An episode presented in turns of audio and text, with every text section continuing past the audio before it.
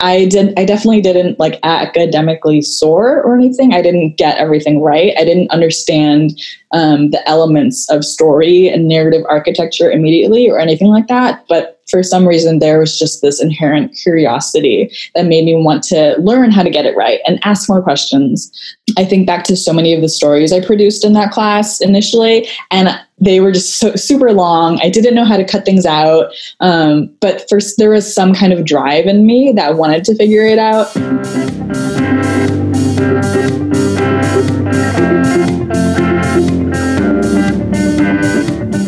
Listening to Chief Executive Auntie, the podcast exploring the work lives of Asian Americans beyond the conventional doctor, lawyer, and engineer. I'm your host, Jennifer Dwan Faltz. Sometimes I get a little discouraged that my career path has really been more of a meander with more dead ends and loop arounds than I maybe would have liked. I got my master's in education and tried really, really, really hard to be a good teacher. And I think I was, but it was also really, really, really hard. And I was just so burnt out within three years that I knew I had to go do something else. I worked as an administrative assistant. I had a very tiny, not particularly successful photography business. I threatened to go back to school multiple times. And then when I became a parent, I just sort of landed on freelancing.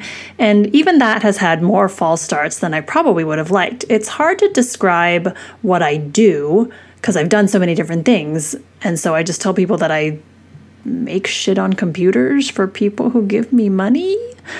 But as I've spoken to various Asian Americans in the publishing industry, a lot of them have also had circuitous paths and wound up very happy with the work they do. And while I'm convinced that happiness doesn't lie in finding the perfect job or partner or other life circumstance, it's reassuring to know that others like me have wandered their way to fulfilling creative careers. My guest today is Ashley Hong, who originally wanted to major in neuroscience because of Grey's Anatomy, uh, then decided to study computer science and then journalism, and is now an assistant editor at Random House and a freelance producer. Welcome to the show, Ashley. Thanks so much for having me. So, you are an assistant editor at Random House, but what do you really do all day? Yes, that's such a good question. Um, I feel like during quarantine, that question has been like, has just kind of like exploded for myself because I feel like I'm doing 5 million different things in one day. So I need like a moment to kind of think, like, what do I really do? Um, but I would say, like, there's no day that passes without me um, scheduling at least one thing, whether it's for myself or for the more senior editors on my team. Um, or something similarly administrative, whether it's drafting a contract or um, uh, what is it like sending books out to authors and things like that. Um, again, for myself or on behalf of other editors on my team. Um, there's also no day that path that goes by without me reading something, whether it's a proposal that comes in for some a new project, um, or a manuscript that I'm working on, or a manuscript that a colleague is working on who asks me to just get my take on a read, um, or see if the pacing or um, if the pacing feels right, or if something needs a, sense, a quick sensitivity read, um, then I'll I'm usually available to do something like that. Um, so I feel like those are just some of the kind of anchor points that comprise my day. Um, and then the rest of it is just kind of a hodgepodge of just whatever needs to be picked up. Um, that could look like, um, let me think. I really do need to think like, what do I do? um, it could look like reaching out to all my current authors, keeping tabs on, okay, where are we in the process? What do you need from me? What do I need from you? Um, I think that lately, in the age of quarantine, a lot of work feels like me keeping tabs on other people saying like hey just following up and then other people doing the same for me so lots of like mutual nudging happening um, and um, just like internal um, connecting across different departments, like reaching out to uh, cover designers and saying, um, like, can you send me the latest round so I can send to the author and agent for approval? Um, it looks like me drafting jacket copy to get approval from authors and say like hey like this is a first draft of what um, the flaps on your on your hardcover jacket could look like. What do you think? Do we need to rework this um, and then a lot of internal sales copy um, to help just make it easier for our sales team to sell the books to booksellers. And so that looks like a lot of reworking um, just the key selling points for different titles and um, yeah and things like that. So i think that's a quick snapshot. Um, yeah i'm sure there are so many things that i'm missing but those well, are kind of the main things yeah well it sounds like and i feel like the job title editor can mean a lot of different things but it sounds like you're doing you know both you have both a role in like marketing the book and then also in creating or developing the book, um, which is not something that I knew about editors probably prior to this. Um, so yeah, can you talk a little bit about like kind of the split in the, or maybe not split, but just like how those two roles interact with each other? Yeah, totally. Um, yeah, so I think the biggest learning curve, or one of the things that I had to learn pretty quickly um, when I first started the job, was just how um, how much talking editors have to do. I think I had this kind of stereotype in my head of editors as these like kind of brooding, really literary type people who are just like always holed up in their office with like books piled up and just constantly have their nose and like the pages of a manuscript or something like that. Um, and that definitely like that element can very much exist um, across different people. But I think um, the other key element that editors have to do is to buy books and to and for someone like me who's in commercial publishing, we have to buy books that have some promise that will sell well. Um, so if I read something and it's just amazing, but the um, I don't know, the idea is really specific, or it's a really, really specific kind of self help book, for example, that I don't really think can sell more than like 75,000 copies, then it's probably not like the best thing to get my whole team on board with. Um, and so to that end, I think a lot of the job is not only like tending to the words and the manuscript and the author, but also con- making sure that um, the that the book and the manuscript is very marketable and highlighting those marketable pieces um, to the marketers and publicity, pub- publicists and the publicists so that they can pitch those ideas to um, yeah to different media outlets um, or for different email campaigns and newsletters and things like that um, and just highlighting those things for our sales force so they know how to position the book and pitch and pitch the books really well. Um, and so I think that in a lot of ways, editors are the in between um, kind of presence between the author and the agent and the rest of the publishing world.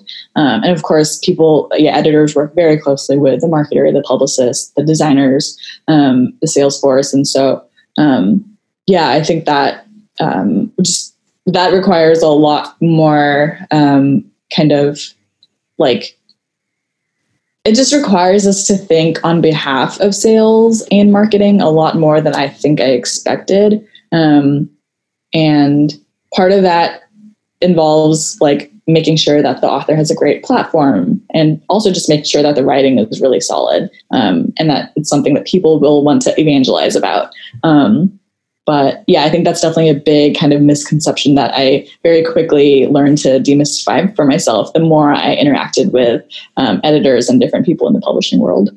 Yeah. I know this is going to be like a hugely broad question, but what makes a book marketable? Like, what do you look for? What do you compare to in the marketplace? What other metrics do you use? I'm sure, you know, I'm sure some, I'm, I'm sure a lot of it is you know art rather than science but i'm super curious like what how do you define marketable and how do you how do you see it? Yeah so that's i feel like that's in some ways the million dollar question. I think for me it really starts with the writing. Um, if especially if it's a manuscript or a proposal that comes in that's just so compulsively readable or it talks about something in such a deeply resonant way where I suddenly feel seen in some way for the first time. Um, if it has, if it is able to capture that quality, um, then I think platform and social media engagement and things like that can be a whole other conversation. But I think that's the main anchor point that I look for. Um, of course, there are other things like a, an author platform is also very important just to see how they're connecting or connected with their existing followers um, or how they plan to connect and engage a potential following or a potential uh, readership. Um, I think some go to metrics um, to determine quote unquote platform could include a newsletter following, like I have a thousand or 5,000 um, newsletter subscribers, and that's how I communicate with my re- or with my um, with my followers. Um, another thing is just existing books out there if they've been published before, how those books performed. Um, social media platform is also a thing, obviously. Um, but I think that I've learned to look a little bit more carefully at those, um, at that kind of platform when deciding on a book to pursue because, um, yeah, I think we, in the past, either I or um, my boss have gotten proposals in from people who have tons of like a million followers for example. Um, but if they're only public or if they're only posting about the things that they buy on amazon that makes their life easier um, that doesn't really that's not necessarily going to translate into a really affecting memoir sales um, or the sales of a really affecting memoir rather. Um, and things like that and so one thing that i look for instead of just straight numbers um, in terms of followers is instead just audience engagement and seeing how people are interacting with this author or potential author, um, seeing what they're responding to, and also asking the author themselves, like, what do you think that your um, your audience is responding to the most? Is it um, like is it your lifestyle content, or is it questions that you're asking about faith and intimacy and things like that, or um, is it your writing? Is it your art? What is it? And kind of um, identifying those elements and seeing how they translate into a book. Um, yeah, so I think those are the main points um, that I'm looking for in the age of COVID. Of course, there's always speaking, which has looked a little bit different now. Yeah. Um, and then I think if the author is able to capture either like a kind of aspirational quality to them, I think that's something um, that also is part of the conversation. Um, but I do um, yeah, I think those are the main like hard numbers and metrics that we look for that are definitely the easiest to pitch to publishers and um, to get buy-in with the overall team. Um, and then there are quieter metrics, for example, where I'll see something in a book that I saw because sorry, hold on. My area within editorial is mostly is all adult nonfiction books, mostly in the faith space. Um, but for example, if I read something and I get the same response or I have the same kind of visceral feeling that I did with a book, like with a, a novel, for example, like Pachinko by Min Jin Lee, that's not nonfiction. That's a novel, but it just captures like it captures this quality that I feel like people haven't seen in a book in any other book, at least for me. Like that was the first time I felt re- represented and seen in a book. Um, and I saw how people just like evangelized the crap out of that book after it was published. And so, um, like ha- keeping in mind that word of mouth is still the biggest sales driver for books, I think that just having just addicting addictively addictingly readable compulsively readable writing is definitely key um, and i think also part of that conversation on what makes a book marketable too yeah Definitely. How did you end up in this? It seems, at least to me, it seems like a pretty, you know, specific space um, in editorial. How did you find your way there? Yeah. So there are a couple different like short answer versions to this. One is that I was desperate for a job and this team happened to be desperate for an assistant three years ago. Another short answer is just God because publishing is kind of a competitive industry to get into, and I wasn't necessarily looking to get into publishing. Um, and then Christian publishing, in particular, is extremely white and not really centered in New York, unlike the rest of publishing. It's usually in like Grand Rapids, Michigan, out in Colorado, Nashville, Tennessee. Um, basically like the rest of the country. Um, but somehow I just landed in this random spot in New York um, in this team that happened to be publishing not only in the faith space, but in the more progressive faith space. So, exploring authors who are thinking um, through really challenging questions that define um, different experiences of faith in the modern age and really grappling with these questions honestly. Um, and yeah, I remember in the interview, I just thought it was an editorial assistant position. Um, and then I remember the editors mentioning different authors who I was already following on Twitter at the time. And I was like, oh, I didn't know anyone else cared about this. This is kind of cool.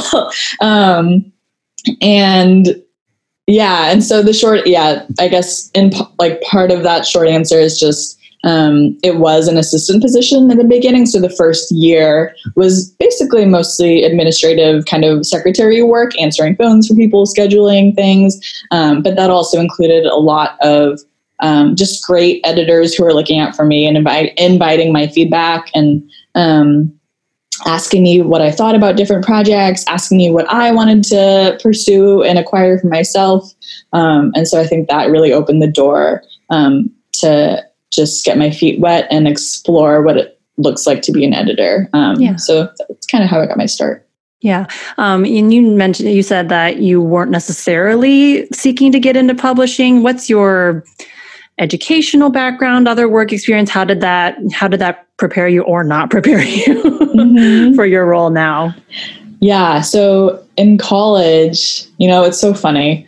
Um, I initially tried to study neuroscience because this is going to sound so stupid. um, I really liked Grey's Anatomy when I was growing up. And I figured that neuroscience seemed really interesting. And it still like intrigues me as a field. Um, but then I got a D in chemistry. And so I was like, okay, okay, probably wise to pivot. Um, and I, th- I see that as a kind of grace because that was like my freshman year of college. And Chemistry so, is miserable. You didn't miss anything. um, and so I'm, I'm glad that I got that. I took the L early on. um, and, and then shortly after that, I was like, okay, maybe I should do, um, maybe I'll try psychology or another field.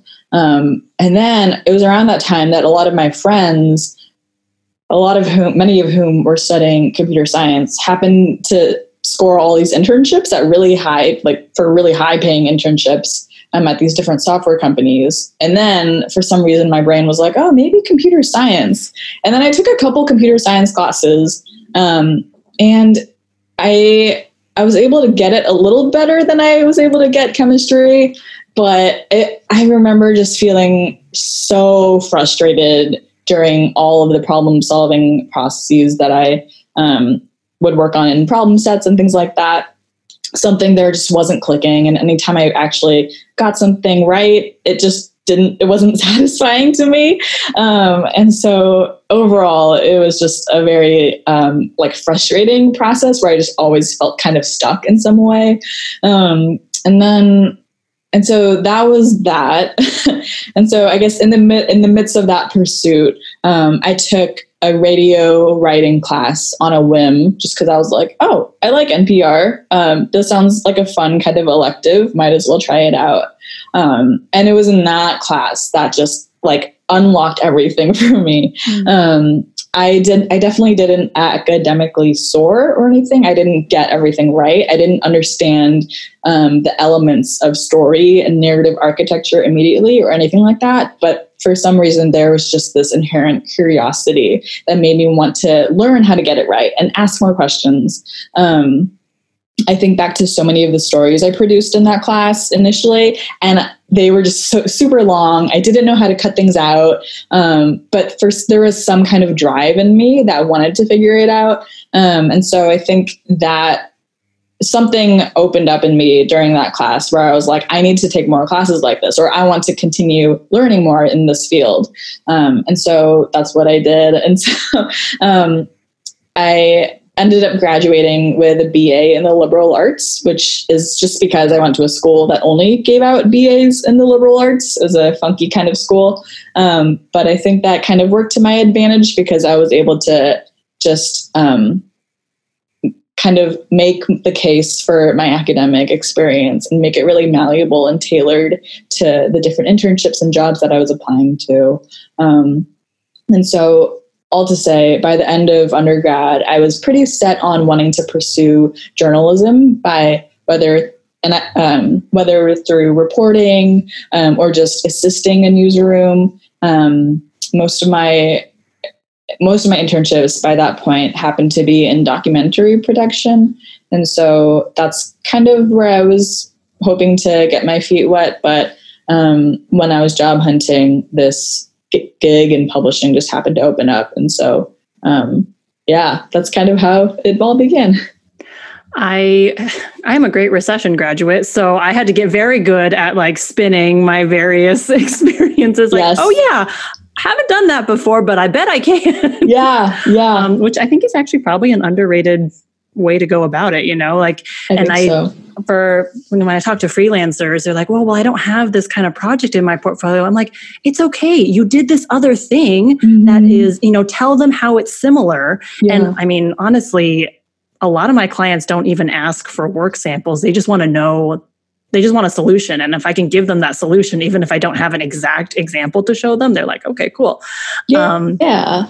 and uh, and actually you do some freelancing as well right yeah i do um, on the side it's kind of a mix of editorial freelance work but also podcast production so that's a lot of fun to get to kind of flex that skill that's been a little bit more dormant since undergrad but um, yeah it's been exciting to kind of jump back in in a little in a in a small way yeah. How did you get started with the freelancing? So it just it kind of just started with friends of friends asking and asking if they could send me stuff, whether it was their kids' college application um, or a friend's manuscript that they were curious about. Um, and yeah, I basically just set really high boundaries in the beginning, just saying like this is this is the service that I'm providing. I'm not offering to look it over in any professional, like, I'm not offering to um, consider this for an acquisition for my own work, mm-hmm. but I am happy to just kind of copy edit and help fine tune, um, fine tune your work um, and help you out in that way. Um, so that's how it began on the editorial side. And then in terms of podcast production, um, I guess in a similar way, I think some friends had remembered or asked if I knew anyone that um, had experience producing podcasts. Um, and I was able to kind of, I guess, in a similar way, of what you were just sharing, um, I was able to send them my SoundCloud from college um, and send them my homework assignments. Um, and thankfully, I had awesome professors who um, are, yeah, just great journalists and producers who were able to help train me in that way. Um, and yeah, who knew that it would end up translating into just being able to provide services for our friends and friends of friends um, who are now kind of getting their feet wet by produce by creating and hosting their own podcasts and just in need of someone who can edit and cut the audio, basically. Um, yeah, so it's exciting. So this is something that I've asked um, several editors who have been on guests on the podcast. Where how much of it how much of your acquisition decision gets to be gets to be what you like and respond to and and how much of it is in response to quote unquote the market whatever that is yeah that's a good question um, i think that overall at work I have learned to emotionally dis- distance myself from the projects that come in. Um, and I think that's become a good boundary in general. Um, just because when when we do acquire a project, I don't put the entire weight of my hope into on onto my team or the author because I feel like that's that would just be such an unfair burden or onto myself either. Um, and on the flip side, if we don't, if we lose an acquisition or my team decides to pass on something, I'm not crushed by it. Um, and so I'll start by saying that, just like setting the boundaries. Um, I do definitely keep an eye out on what I find relatable um, or what I find compelling readable especially if it's something that i don't think my team would find relatable then and then kind of work from there to find either the comparative titles or um, the trends not necessarily in book publishing perhaps but maybe on in terms of um, different podcasts that are cropping up or different conversations that are having being had in different faith spaces. Um, kind of like listening quote unquote listening on twitter to see what people are talking about what people are engaging with what what questions people are asking and seeing how a proposal elevates that converse, that conversation i think that different editors operate totally differently and there i know a lot of incredibly successful editors who publish things that they personally really don't agree with or really dislike. Um, but I think for me, if I don't love it, I think that's a, I kind of pay attention to that and I really heed that. Um, whether that's, it could mean a lot of different things. It could mean that I might not provide the best support for this author, or it could just mean that I want to let that author go to a place where they are really loved and are really supported and cherished and celebrated. Um, and so I do think that that is kind of the first filter. Um, just questioning: Do I um, like how am I? How how does this sit with me? Is there anything that like what are the things that I love about this, and how can I translate that into either metrics or build a case to tell my team to pitch it to my team. Um, and then on the flip side, if it's really not sitting with me well, if something feels problematic about it, um, and they might not go in, and that kind of red flag might not be going anywhere really, um, then that's it just makes for an easier pass. Um, and then it kind of just goes down the flow chart from there of like, all right, well, like, what are the ways that I can prove that this is marketable um, to the rest of my team, even if comparative books aren't out there yet? Um, because there are a lot of books that aren't out there yet um, that will be out there soon, and we don't want to miss out on it. And so, um, yeah, that it doesn't always mean a win every time, but I guess that's like a quick like flow chart, I guess, mm-hmm. for how I operate. Do you have to run your decisions by somebody else? Like if you say if like when if, if you if you get a book and it's like, okay, I want this, is it just a go or do you have to talk to somebody else? Like I'm, I mean, I'm guessing you do, but I'm just curious how that works. Yeah yeah, so I, for me personally, not personally, what? for me, um, within my team, the way it kind of works is we get a proposal in, and I'll usually first run it by the rest of the editorial team and say, what do you think? Like, how does the writing sit with you, et cetera, et cetera. And that kind of secures, like, all right, how did, like, um, how is this landing with people? Um, and then I do present it. We have a weekly editorial meeting with our publisher, our marketing and publicity teams, and that's when we present all the proposals that we come in. Um, and if it's a pass or if it's something that we want to pass on, then we just kind of announce that. We don't really need to get approval to pass on something generally. Um, of course, there are nuances, and that's. So what if what if one person's like, "No, I really, really want that one." Yeah, if it's another editor who says that, then usually um, the editor will pass it along and just okay. say like this is yours now like feel free to carry it home however like or mm. feel free to you can do the work to pitch this because i either don't have the bandwidth or i just don't have the vision for it but you do so like take it um and if it's something that yeah and then for all of the rest of the proposals um we'll pitch it to marketing publicity and our publisher and the rest of the editors um, and then it'll be more of a conversation. Um, if it's something that people seem to really like, but might have only a, a few concerns about, um, then we'll usually the next step is to schedule a meeting and with the author and the agent and our entire team. Um, and then after that point, decide, all right, how much do we want to offer on this book? Um, but I think the crucial step there is that conversation that happens before the meeting, because we usually don't like to take a meeting unless we're sure that we're going to offer on something. Um, and that is that usually involves a pretty back and forth conversation across the different members in the team um, to to look at to just do our due diligence. I think to consider um, who are similar authors out there? Is this a felt? Is it what felt me? Is this hitting?